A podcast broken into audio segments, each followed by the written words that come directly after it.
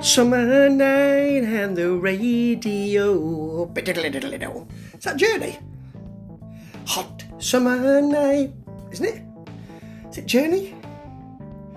No, it's not. It's Van Halen, isn't it? From 5150. Anyway, the reason why that came to mind was because I'm me.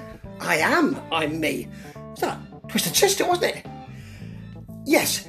The reason why that came to mind was because this is a band called the Hot Summers. And um, it's a duo from Los Angeles, because they have Hot Summers there. And it's just great.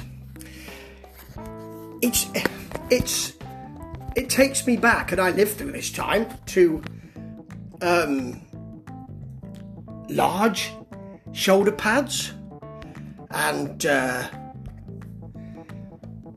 leg warmers and uh, I'm gonna live forever and Dynasty and the Colbys and quite a lot of bad stuff as well. Yes, it's the 80s and it's the time when the 80s were in the charts and I remember that.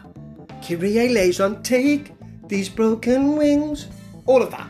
And although I thought I'm not necessarily keen on those songs, I'm actually delighted that um, that music I like is in the charts.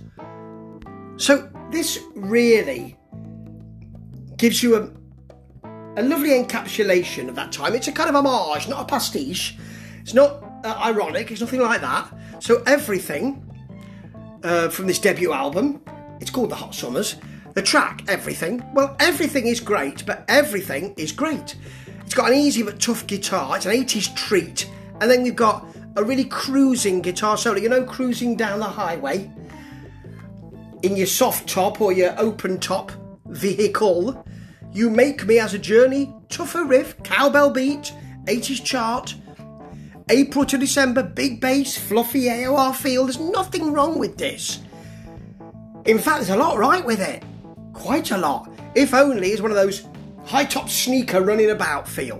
Big bass anchoring it, opens up, then comes back to all the dancing around. Yeah, and I love that. And then we've got a single heart, which really achieves that big rock attempt. But rear view, sharper, guitar stabs in, big bass, and then the 80s pop in a lovely barreling along chorus. This is great. It's just really well done it's on point because this has come back, this music, but if you live through it like I did, and like Rob Evans, whose underground column in the magazine I write for, Power Play, or one of the magazines, anyway, there are several, in his column he said it was great, and he was right. He doesn't often steer you wrong as far as AOR is concerned. And he's right here again. I love those hot summers. And I feel like I'm back there when I listen to this album. Pass the Ambre, Solaire. Ta ta.